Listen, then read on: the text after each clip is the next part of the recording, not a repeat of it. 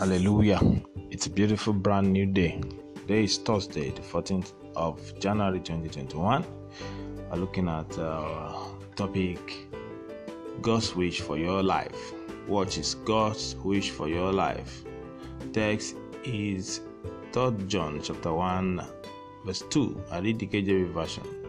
Beloved, I wish above all things that thou mayest prosper and be in health, even as thy soul prospereth. Father, we thank you. We thank you because from time immemorial, right before we were formed in our mother's womb, you had a wish for us. You had a plan for us. We thank you because your plans are greater, they are, they are wonderful, they are awesome concerning our lives. We give you all the praise in Jesus' name. Amen. One of the lies of the devil to the believer is to make you think that where you are today is God's plans for your life. Many believers are living below God's best and think they are being humble. Child of God, you are not doing God a favor by living below your inheritance. Look closely at the scripture of today. I know you have read it over and over again, and you have memorized it. But stop and look at it again. God did not say, my child, above all things you must or shall prosper. He didn't even mention will prosper. No, God only expressed his wish. God desires for you as his beloved to prosper. In other words, the responsibility of prospering is in your hands. Wow.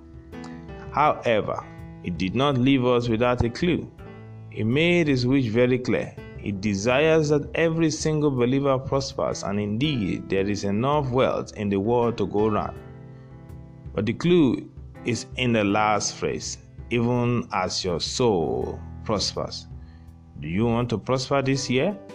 Then take heed to the prosperity of your soul. You cannot prosper outside God. The closer you are to God, the more directly it leads you.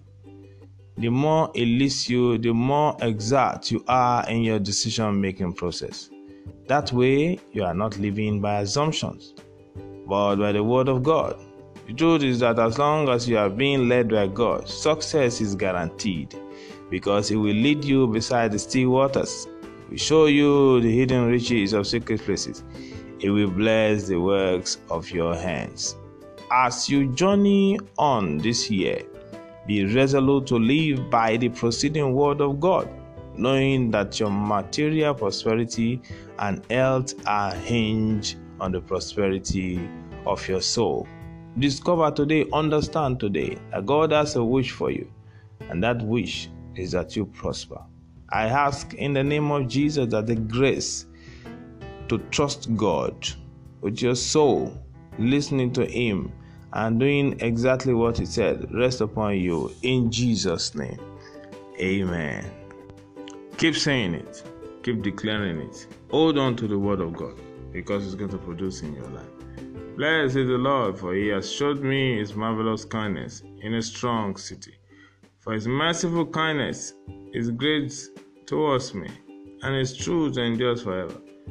I am convinced that all things work together for my good, because I love God and because I am the God according to his purpose. So I do not fret about anything, but in everything I give thanks to God the Father.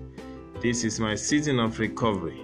Everything the locust, the cankerworm, the palmer worm has eaten shall be restored unto me. I will pursue, overtake, and recover all. The Lord has been mindful of me. He will bless me. He will bless me because I fear him.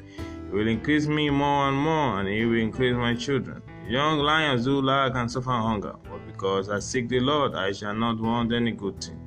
The Lord has pleasure in my prosperity, and Abraham's blessings are mine. Every day and in every way, I am getting better spiritually, physically, financially, mentally, morally, academically, psychologically, emotionally, and in all my endeavors. I am called for a purpose.